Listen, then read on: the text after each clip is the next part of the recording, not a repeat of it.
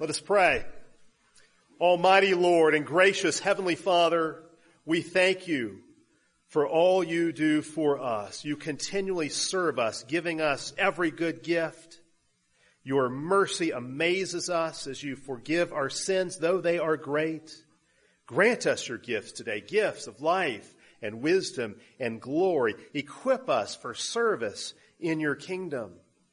Thank you for making us your people, your new creation, your treasured possession. We give you thanks and praise, Heavenly Father, in your Son and through your Holy Spirit. Amen.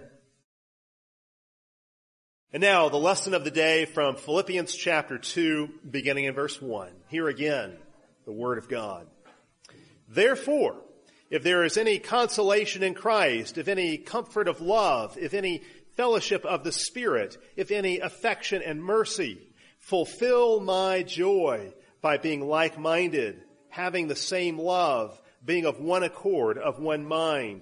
Let nothing be done through selfish ambition or conceit, but in lowliness of mind, let each esteem others better than himself.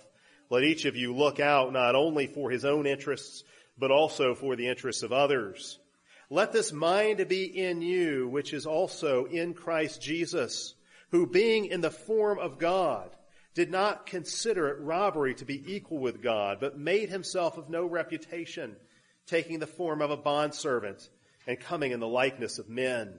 And being found in appearance as a man, he humbled himself and became obedient to the point of death, even the death of the cross.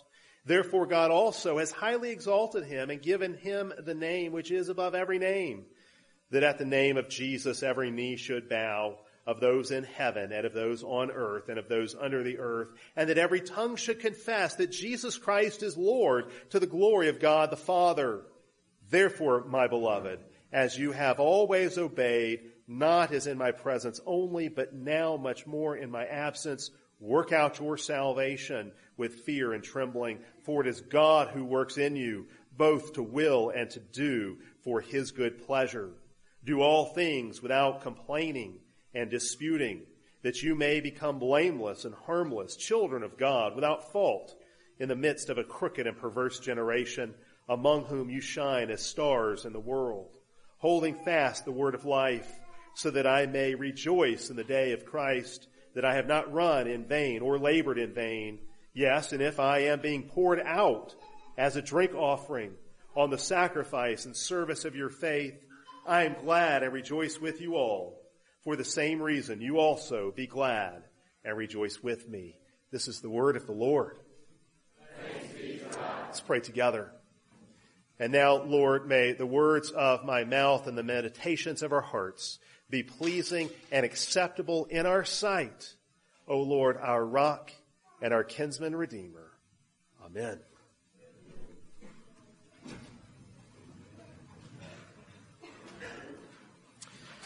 Philippians 2 is really uh, one of my favorite passages. It's a passage that I think really takes us to the heart of the Christian faith and the heart of the Christian life, really you could say the heart of the church's life.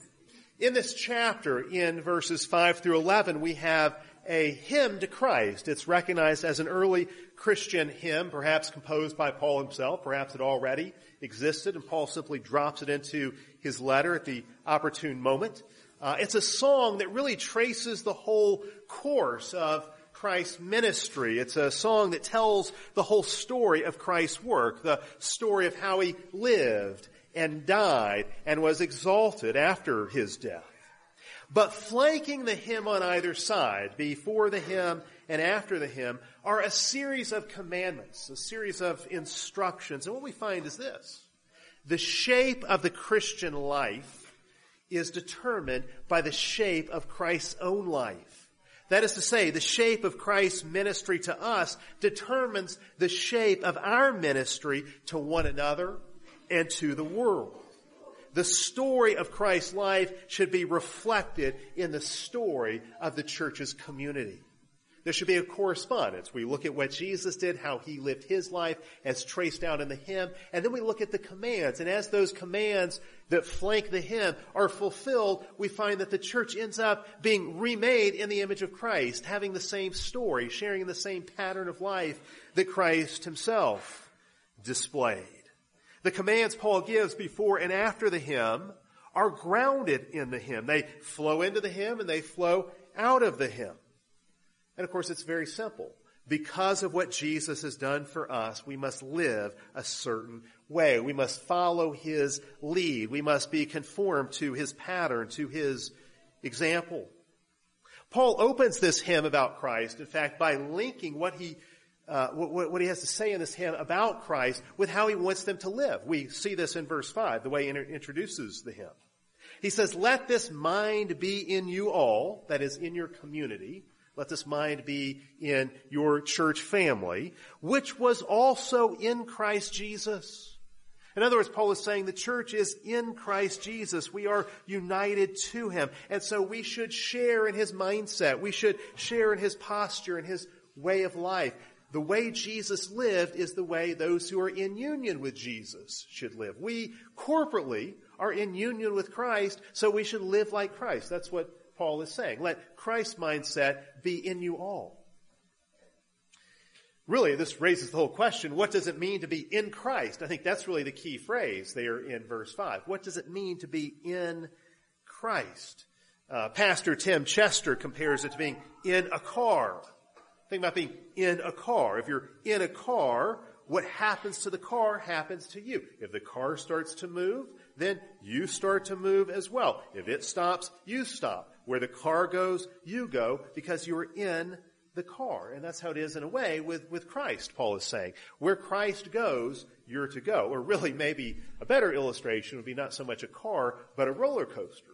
Because as we'll see when we get into the hymn, the way that the hymn tells the story of Jesus, it's down, down, down, down, down, up, up, up, up, up. It's that kind of, uh, of ride. But of course, Paul's point is not just that we are along for the ride. The bond that we have is much tighter than that.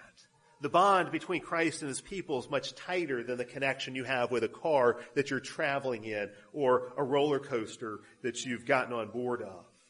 It's actually compared in scripture to the way the head of a body is united to the rest of the body. The head and the body share a common life. They're one organism, so to speak. And so it is with Christ and His church. Or another biblical illustration of our union with Christ. It's like the branches that are united to the vine.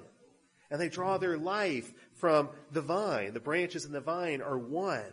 Or the way a bride is united to her husband. That's perhaps the most common biblical model for the church's union with Christ. What does it mean to be in Christ? It means we have a deep oneness with Him. And in this oneness with Christ, we have a new identity. We have new status. We have new powers. You are united to Christ Jesus, Paul is saying, and so you are to live in a certain kind of way. Certain things are now true about you. And so it's been said, Paul's whole ethic, really, his whole way of describing the Christian life is really be who you are. Become what you already are in Christ Jesus. Be who you are in Christ. So what is Paul doing here? He, he says we're to have the same mindset, the same outlook on life, the same approach to life, the same way of leaning into life that Christ himself has. And so we have to ask, what kind of mind do we find in Christ Jesus? What kind of mindset are we to have because we are in Christ Jesus? Well, Paul tells us as the uh, hymn begins to unfold, beginning in verse 6. Christ was in the form of God, but did not consider equality with God a thing to be exploited or seized, depending on how uh, this word is best translated. Could, could really be read either way. What does it mean? As the Son of God, as the eternal Son of God, Jesus did not use his godness to his own advantage, but rather to the advantage of others. He did not exploit his own powers. Jesus is God, but he doesn't use his godness or his godhood. He doesn't use all his divine attributes for his own sake. He puts all that power, all that advantage to work for us. He doesn't exploit what he has. He uses it for the good of others. But we could also say he doesn't seize or grasp after equality with God as the Son of Man, as the new Adam. Jesus did not do what Adam did in the Garden of Eden. He did not seize after equality with God. He did not seize divine glory for himself. What does Jesus do? He waits patiently and he obeys and he remains faithful even through great trial and he trusts God, his heavenly father, to exalt him in the right time and in the right way. Whereas the first Adam promoted himself and seized equality with God, not so with Jesus. He doesn't seize glory for himself. He waits for his father to exalt him. See, Jesus is in the form of God. It means he's truly God and truly man. Jesus fully reveals true godhood and true manhood. It's interesting how Paul uses expressions like form of God and likeness of men uh, in this in this hymn. What do those expressions mean? I think Paul's intending to show us through this hymn that Jesus reveals what it means to be God and what it means to be man. He puts true godhood on display, what God is really like, and true manhood, what man is to be like. So if you ask the question, what is God like? What does God look like? The answer is Jesus.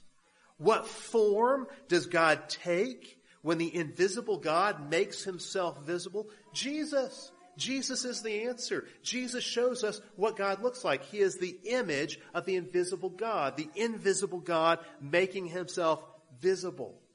You want to know what God is like? You look at Jesus. That's what this hymn shows us. But Jesus not only shows us what God is like, as astounding as that is, he also shows us what true humanity or true humanness is all about. He shows us what true manhood looks like. Jesus is the ideal man, the ideal human. He is as human as he could be, as human as Adam was. He comes in the likeness of men. He's just like us in every way with the exception that he does not sin. But he is like us in every way. And so he shows us what human life is supposed to look like. Not a life of grasping or seizing, but a life of trusting and receiving.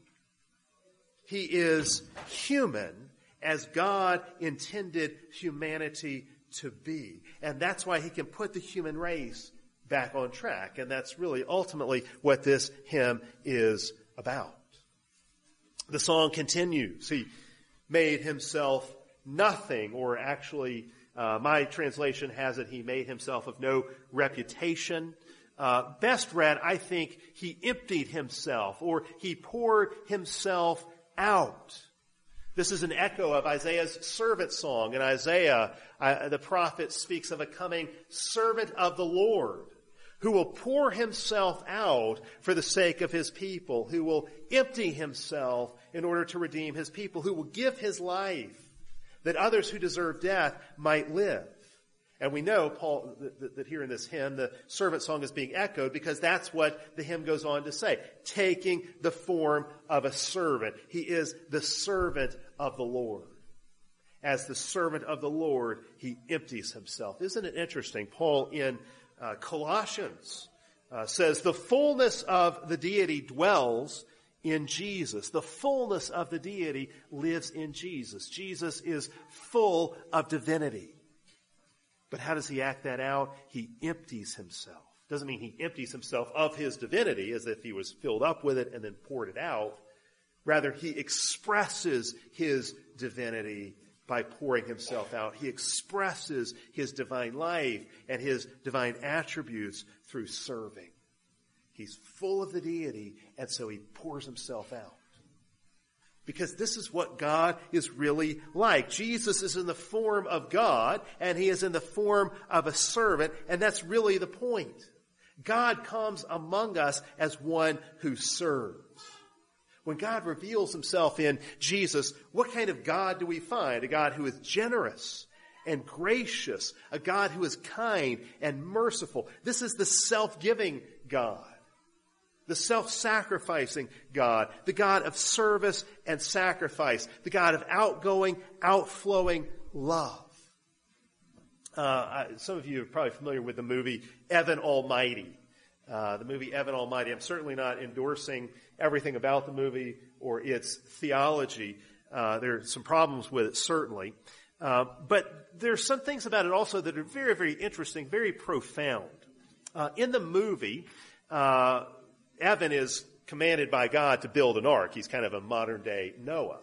And uh, God is represented in the movie by Morgan Freeman, because who else would represent God, right?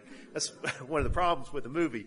But Morgan Freeman, uh, Freeman plays plays God, and what's interesting is every time Morgan Freeman shows up representing God, he's always serving in some way.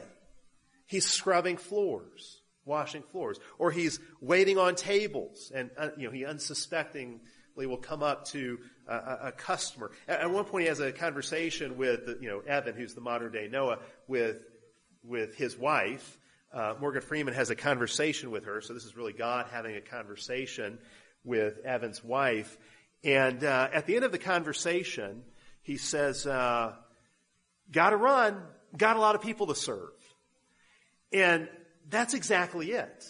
That's the kind of God that we see in Jesus. A God who, when he comes among us, washes feet, serves tables. A God who has a lot of people to serve. This is what it means to be God. This is how Jesus expresses his godness. Every time we see Jesus show up in the Gospels, he's serving. He's waiting on people. He's doing things using his own power to the advantage of others.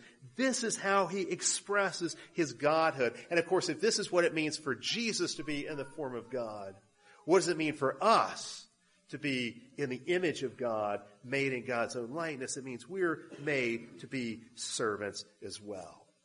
Think of Jesus teaching his disciples as they argue over who will be the greatest, as they express selfish ambition as they argue over who will be the greatest, Jesus teaches them, no, true greatness is found in becoming a servant.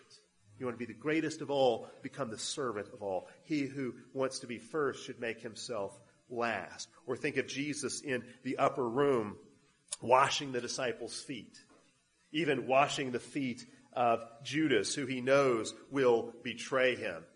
If you were in that position, if I was in that position, you might think, well, I can wash the feet of these other guys because they've been pretty good to me, but not Judas. I'm not going to touch his feet.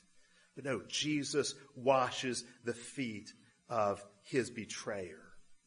You see his service. Jesus has infinite power and he combines it with infinite love and infinite humility. indeed, we, we all know the saying of Lord Acton. Lord Acton said, power corrupts and absolute power corrupts absolutely. That's true. That's true for everyone else. It's true for everyone else, but not for Jesus. Because in Jesus, here you have absolute power wedded to absolute humility. Absolute power wedded to absolute service. All that power put to work for the good of others. Power that doesn't corrupt. Power that serves. Paul goes on in this hymn uh, says that he humbled himself and became obedient to the point of death, even the death of the cross. As if to say the worst kind of death, the death of all deaths, the, the, the, the most painful, humiliating, shameful death of all the death of the cross. See, this hymn is tracing out the, the, the downward arc of Christ's life and ministry. The Son of God humbled himself in becoming a man the Creator entering His creation, indeed entering His creation as a helpless baby, and not even just that, but being born in the lowliest condition of all in a manger, basically in a barn where the animals are kept. Throughout the whole course of his life, he lived in humility. We find in the Gospels, he didn't even have a place to lay his head. He had nothing to his name. And of course, you ultimately see it at the cross. The measure of his humility and the measure of his love is the cross. It is not what anyone would have expected. People expected God to show up. The Jews expected God to show up in their midst in some way. And oh, when he came, there would be all this pomp and circumstance, all this glory. It would be so obvious. Everybody would see it. This is not what anyone would have expected. When God shows up, what does he do? He does the most ungodlike thing by dying the most painful, shameful, accursed death possible, the death of the cross. The cross reveals the depth he was willing to go to to save us, the depths of his love. He put our burden on his back. He took our shame, our sorrow. He took the blame and the punishment that our sins deserve. The Son of God, who lived from all eternity in the Father's glory, the Son of God, now bearing the curse of God, the inglorious shame of the cross, the glorious one, the most glorious one of all, suffering the greatest humiliation. That's why the song says, even the death of the cross, because you can't stoop any lower than this. See, what's, what's the story here that this song is telling. It's the story of the Son of God, an unexpected story. The Son of God stooped to become a man. As the God man, he stooped to become a servant. As a servant, he stooped even further to die. And, and it's not just that he died, but in dying, he stooped to the worst death of all, the death of the cross. He experienced the worst that this world has to offer. Not only that, he experienced the worst of his father's judgment and anger and wrath towards our sin. There was no further or lower place for him to go. He, he goes as low as it's possible to go. You can't get any lower than this death on the cross under the judgment of God. But then the song turns.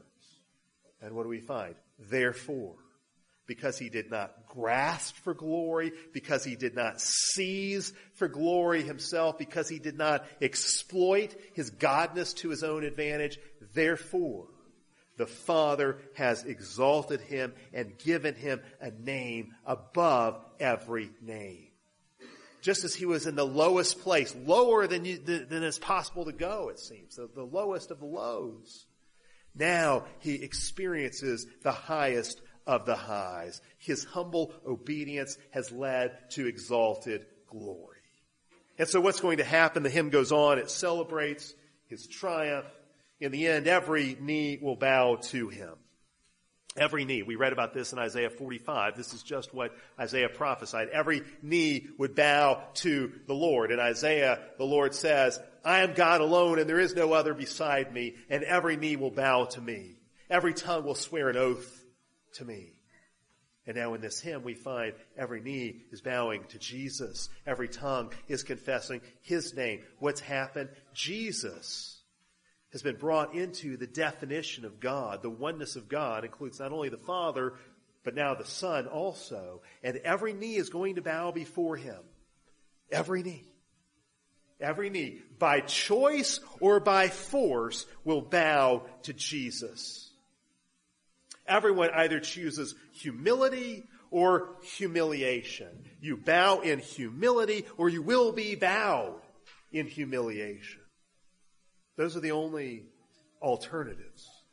Now it's just amazing to think early Christians singing a hymn that ends this way. They lived in a world where Caesar was praised in song, where Caesar was worshiped where Caesar seemed to have all the power and glory on his side. Imagine these tiny bands of Christians in the first century in the Roman Empire gathering in their little huddled churches, tiny little congregations singing together that every knee will bow to Jesus. You hear they are in these tiny house churches or hidden in the catacombs even on the run from their persecutors, suffering at the hands of their Jewish opponents and then also at the hands of the Roman Empire. It seems crazy to sing that their God, their Savior, the one they think is the Messiah, every knee's going to bow to Him. But they had confidence. They had confidence in the unstoppable power and love of Jesus. They knew that Jesus would be exalted because he had been crucified. They knew that Jesus would receive all glory because he had endured all shame. If he endured all this shame, surely he's going to receive all glory in the end. If he sank this low, surely he must be exalted this high. They had absolute confidence in the unstoppable power and love of Jesus. And so they knew, yes, someday every knee will bow and every tongue will acknowledge that Christ is Lord. What Isaiah said, that all the nations would bow before God, that's going to come true when all the nations bow before Jesus.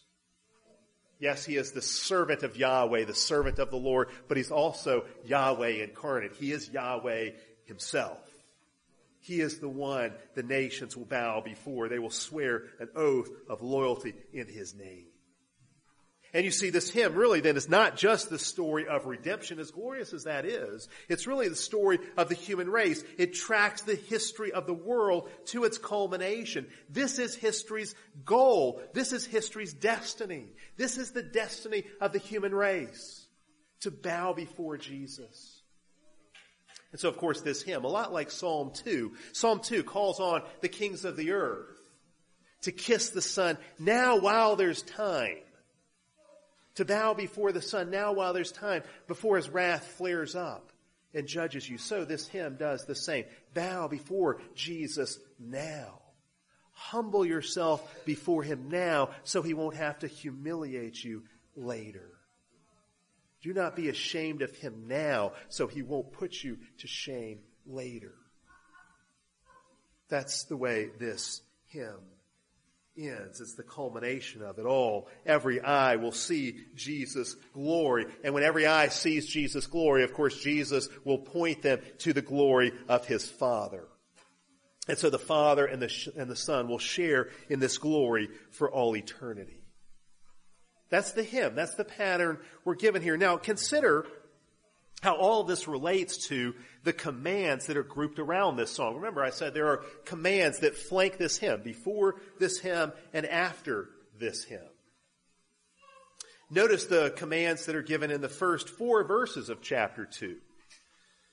Paul says, fulfill my joy by being like-minded, having the same love, being of one accord, of one mind. These things are getting piled up. It, it sounds very repetitive. It sounds very redundant. Why, why is Paul repeating himself, it seems? He's just piling up different ways of telling the Christian community in Philippi to love one another, to be united, to live as one. Well, he's doing this because we need the rep- repetition. We need the redundancy. We need to be reminded of this again and again. We need to be told the same thing in all these different ways. Because it's so easy for us to forget it. It's so easy for us to fracture and to fragment and to turn against each other.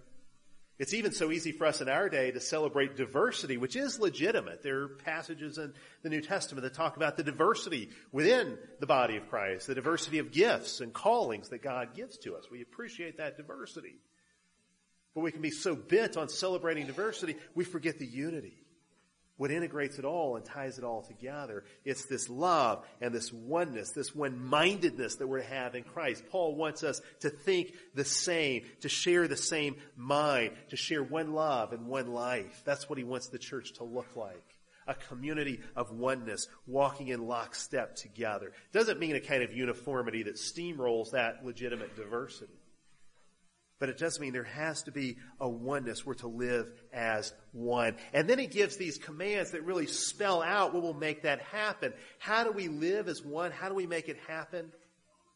He gives these very specific instructions. And notice how others centered all of these commands are. This is an others centric ethic that Paul is giving to the church. He says, let nothing be done through selfish ambition. Again, think of Jesus correcting the selfish ambitions that his disciples had, these selfish ambitions for greatness his disciples had. Jesus had to correct that.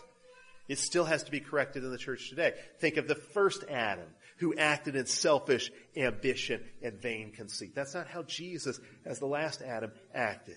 He didn't seize or grasp anything for himself. The instructions go on, but in lowliness of mind, let each esteem others better than himself and look out not only for his own interests, but for the interests of others. Paul here says you have to take the focus off of yourself and learn to focus on others. This right here is spelling out what it means to love your neighbor as yourself. This is what it means to live a life of humility and sacrifice. We are so typically obsessed with ourselves. Are we not? So curved in on ourselves, so bent on serving the self, seeking comfort and pleasure for the self. And of course, that's not wrong to do in a certain kind of way, but only if you understand that your greatest happiness and joy is going to be found in the happiness and joy of others. If you really want to be happy, you're going to live this way. Because true happiness and true joy, as we're going to see, is found in pouring your life out for others. What does Paul say here? In lowliness of mind, let each esteem others better than himself. Look out not only for your own interests, but also for the interests of others. What are we to do? Again, we're so obsessed with ourselves, so absorbed in ourselves, so concerned with our own rights and getting what is ours. We all tend to be utterly focused on the self. It's been said, we live in a selfie culture. How do I look? How am I perceived? What do others think of me? This is our fixation in life, and actually it's also the main source of our anxieties in life. This is why we're so anxious all the time. We're so anxious about how we look, how we're perceived. We want to look a certain way in the eyes of others. We want others to recognize us and praise us and like us. We are so worried about what others think of us. And of course, especially for our youth, but this, adults are not uh, are not totally exempt from this. But in our culture, this is especially ratcheted up in social media. These anxieties. Think about this. A picture now put out on Facebook or on Instagram doesn't just address this question, how do I look, so to speak, or what do you think of me, to a small group of, uh, uh family and friends. No, it puts that question out there for the whole world to answer and to judge. Indeed, that's why the question, how do I look, has become a cultural catchphrase. Uh, Tim Chester points this out. He points out, you know, if you're scrolling through pictures, say on your phone or somebody else's phone, I guarantee you, virtually every single one of you will do this. When you come, if you're in a picture, what do you look at first? You look at yourself. That's the first thing your eyes are drawn to. Your eyes are drawn to yourself, and you judge whether or not the whole. It doesn't matter how many other people are in it, really. You judge whether or not it's a good picture by how you look in it. And if you don't look good, you delete it. If you do look good, then you want to keep it and put it out there. We look at ourselves first because we are obsessed with ourselves. But what does Paul want us to do? He wants us to take our eyes off ourselves and look at others. That's really the measure of genuine humility. Not what you think about yourself or even what others might think about you, but what you think of others. Do you think of others? Do you see their needs as legitimate? Do you take an interest in their interests? Do you find ways to put others ahead of yourself? But of course, the real secret to doing this, the real secret to this kind of humility is not just taking your eyes off of yourself to focus on others. It's taking your eyes off of yourself to focus on Jesus because Jesus is the source of humility, the only true source of humility in all the universe. Jesus is your model for humility. Again, think of Jesus. This glorious Son of God. He's, he existed from all eternity in the Father's glory. What does he do? He enters into the world as a baby and he's born, no, not in a royal palace, but in a manger. Think of Jesus stooping to be born in the manger. Think of Jesus then in his ministry, welcoming children. Nobody else had time for the children. Jesus makes time for them. Again, think of Jesus washing feet, taking the lowliest job, the job of a slave. Think of Jesus touching a leper and eating with social misfits and outcasts. These people weren't going to make Jesus look good. These people were going to make Jesus look bad, quite frankly. And he did it anyway, unconcerned with his own reputation or his own status. And of course, most of all, think of Jesus on the cross, obedient to the point of death. Jesus is the ultimate servant. Jesus is the humble one. And true humility stems from seeing who Jesus is, what he's done for you, and that you needed these things done. True humility stems from seeing what Jesus has done and then seeing the security that you have in him. The security of your status in him. The security that you have in his love.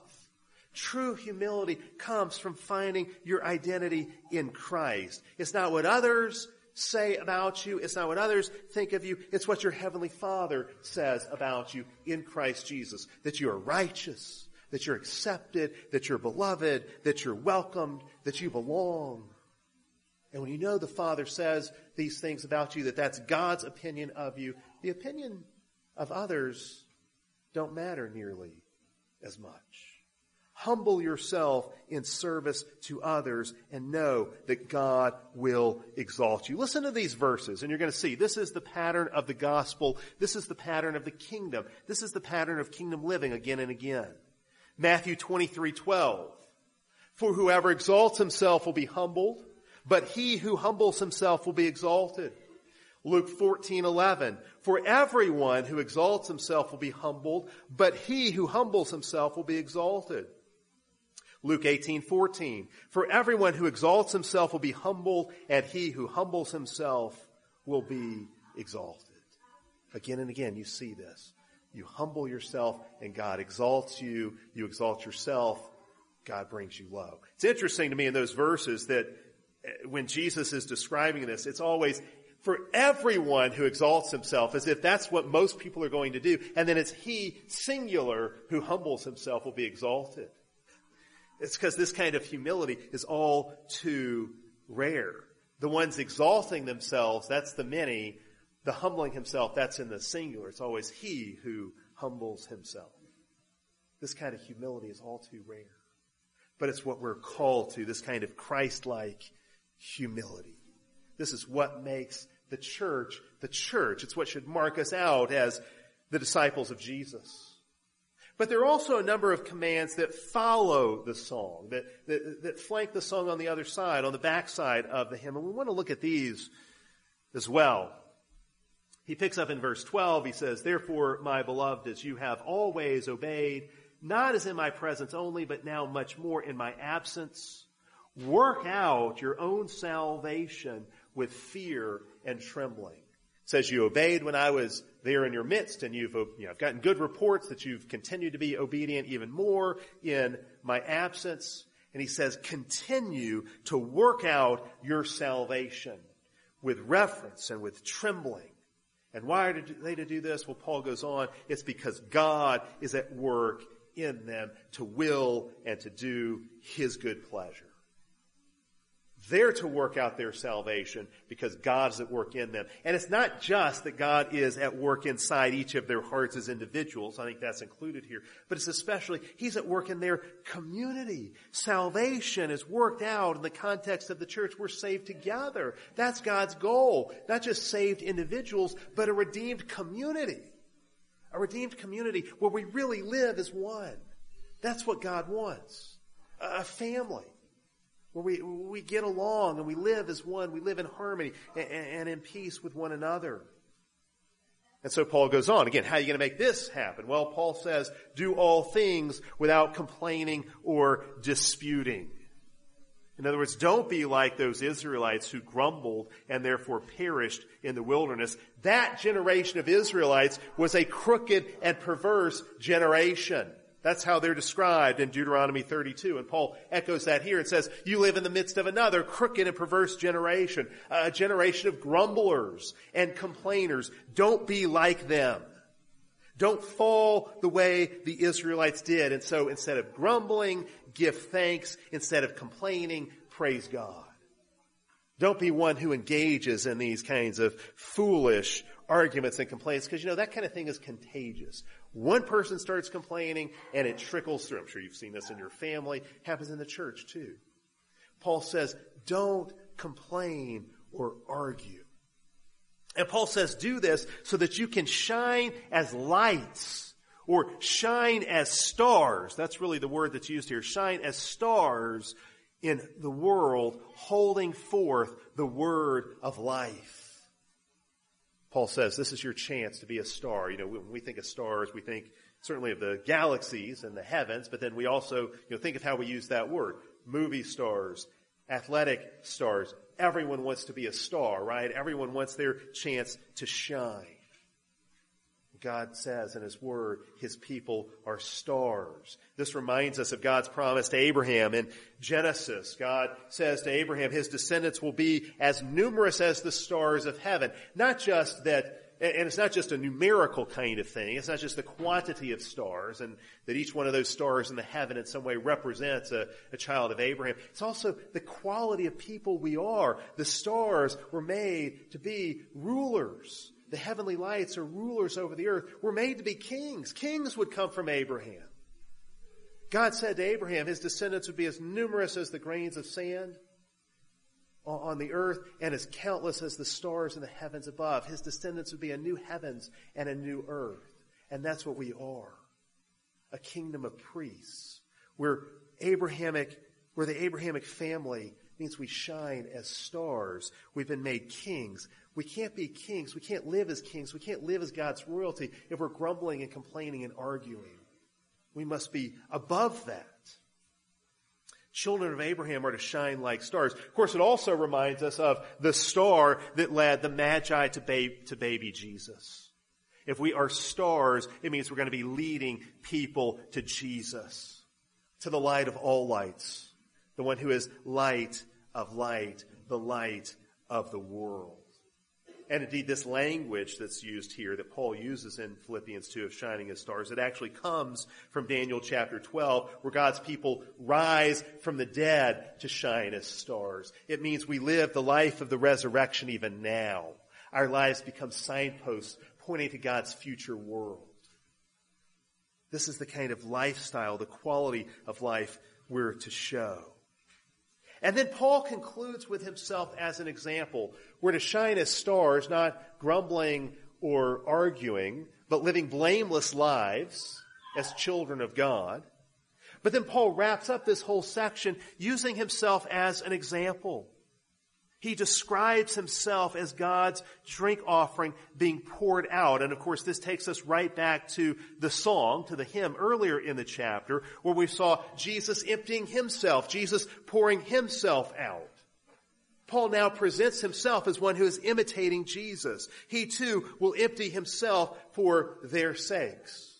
He says he is a drink offering. Of course, this takes us back to the drink offerings of the Old Testament law. We always think about the animal sacrifices of the law, the animal offerings, but there are also drink offerings, and wine or uh, some other kind of strong drink would be poured out, apparently for God Himself to drink, at least symbolically, poured out at the base of the altar. And that's how Paul describes himself here. He says, I am being poured out as a drink offering on the sacrifice and service of your faith. He says, I am glad and rejoice with you all. Paul's pouring himself out in joy, and he wants them to share in his joy. He ends this whole section, verse 18, for the same reason, you also be glad and rejoice with me. If you want to be glad and rejoice with Paul, you gotta live like Paul, who's seeking to live like Jesus. You've got to pour yourself out. That's how you get joy. You want joy? Great. Go be joyous. The way to find joy is to pour yourself out. God is not a killjoy. God does not kill joy. God kills sin.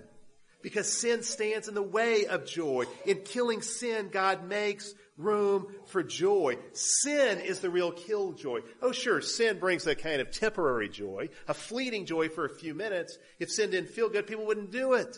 It does. But it never lasts. And so being selfish can feel good for a few minutes, but it doesn't lead to a life of joy and gladness. Uh, a life of, uh, of selfishness, the sin of self-absorption, clinging to what is yours instead of pouring yourself out. These are great ways to kill your own joy. If you want to be joyous, pour yourself out the way Paul poured himself out for the Philippians, the way Jesus poured himself out for the people. Just as Jesus poured out his life his blood for our sake and for the sake of the world. So Paul is doing the same, pouring out his life for the sake of the church and for the sake of the world. And by implication, this is our calling too. Your call to make yourself a drink offering, to pour yourself out for one another and for the life of the world, to pour yourself out at God's altar. And paradoxically, as we empty ourselves of ourselves, that's when we get filled with joy. You'll be filled with joy. Empty yourself of the self. Empty yourself of yourself and then you will be filled with joy. No doubt when Paul speaks here being poured out as a drink offering, the Lord's Supper uh, is at least partly in Paul's mind as well. It's our new covenant drink offering, only now we don't pour it out at God's altar. We actually get to drink of it ourselves. God shares the drink offering with us. But understand this. When we drink that cup, as we will here in a few moments, when we drink the cup, yes, it is the cup of the kingdom. And yes, that cup means that we reign with Christ. Wine is the drink of kings and we are royalty. We're drinking the cup of the kingdom, but it is also the cup of martyrdom. Because what do kings do? True kings, true kings lay their lives down. They sacrifice, they serve, they give, they do all this for the good of others. That's what royalty means. That's what true kingship means. That's how true kingship expresses itself as the king pours himself out, as he empties himself. And see, that's what God calls each of us to. He fills us up. He fills our lives up. He fills us up with different powers and privileges. He fills us up with different gifts and opportunities. He fills us up with resources of time and wealth. And now he says to us, go pour yourself out for me. I have filled you up. Now go empty yourself. For in emptying ourselves, we are filled. Filled with joy, filled with the joy of God. See, in humility, there is glory. In dying this way, we live. In this brokenness and sacrifice, there is joy. The way to live life to the fullest is to live life to the emptiest. You want to be full, full pour yourself out. Let's pray and give God thanks. Oh Father, may we as disciples of your Son, Jesus Christ, follow his lead.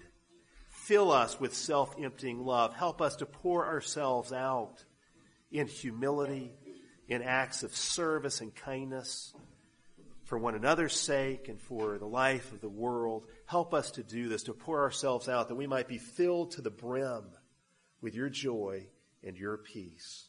This we pray in Christ's name. Amen. And as God's royal priesthood, let us stand together for prayer.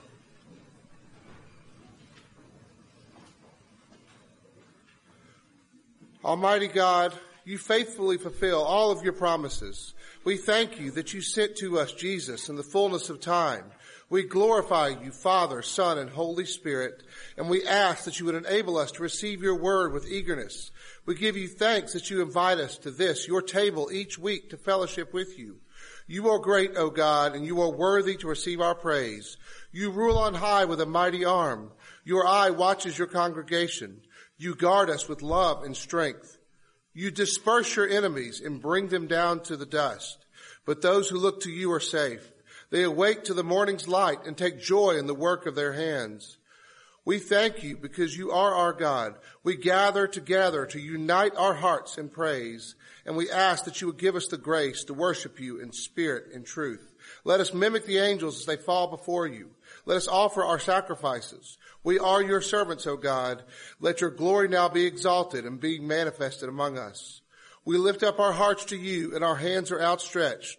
We thank you for meeting us here in your house we cannot count the many ways in which you bless us, and we are eternally grateful that all that you do for us.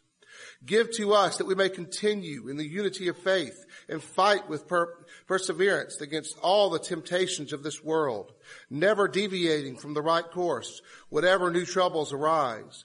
And though we are exposed to many deaths, toils, and tribulations, let us not be seized with fear, such as may extinguish hope in our hearts. But may we learn to raise up our eyes and minds and our thoughts to your great power by which you empower us, your people. And Lord, we pray that you would be pleased to make your ways known to us and your saving health known to this nation.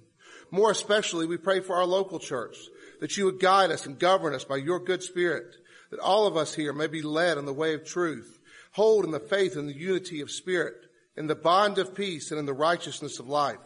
We pray that you would grow us in spiritual maturity and conform us further to the image of Christ our head. We ask that you would make us good servants to our community surrounding us, that they would see the love of Christ in us. We pray for our pastors and officers, that you would guide and direct them in all your ways, and that we would be led with wisdom. We pray for our marriages in our church, that you would strengthen the bonds between husbands and wives, and that you would give us wisdom as we seek to raise godly children. Lord, today we especially thank you for the nation in which we live. We thank you for the freedom of worship that we enjoy. We pray for President Trump, for Vice President Pence, for our Congress, for our courts, that all that serve there would serve with the fear of you and be reverent to your name. Lord, we pray today for our expectant mothers, for all among us who need healing, especially remembering Jim Jordan today, for strength and successful treatment for everyone that's battling cancer among us, blessings for coming on Peru summer mission camp. We pray for those grieving the loss of a loved one, and we especially remember today Yvette Chartier and the loss of her brother. We pray for people that need more care for aging and the caretakers who take care of them. We pray for those who desire to have children to be fruitful, for the singles of our church, for people that have unbelieving family and friends, for any of those who are seeking new or better employment. And Lord, we pray for the spread of your gospel throughout the world so that Jesus may be lifted on high. And Lord, we summarize all these prayers in the prayer that your Son and our Savior taught us. Our Father, who art in heaven, hallowed be thy name. Thy kingdom come, thy will be done, on earth as it is in heaven. Give us this day our daily bread and forgive us our debts as we forgive our debtors. And lead us not into temptation, but deliver us from evil. For thine is the kingdom and the power and the glory forever. Amen.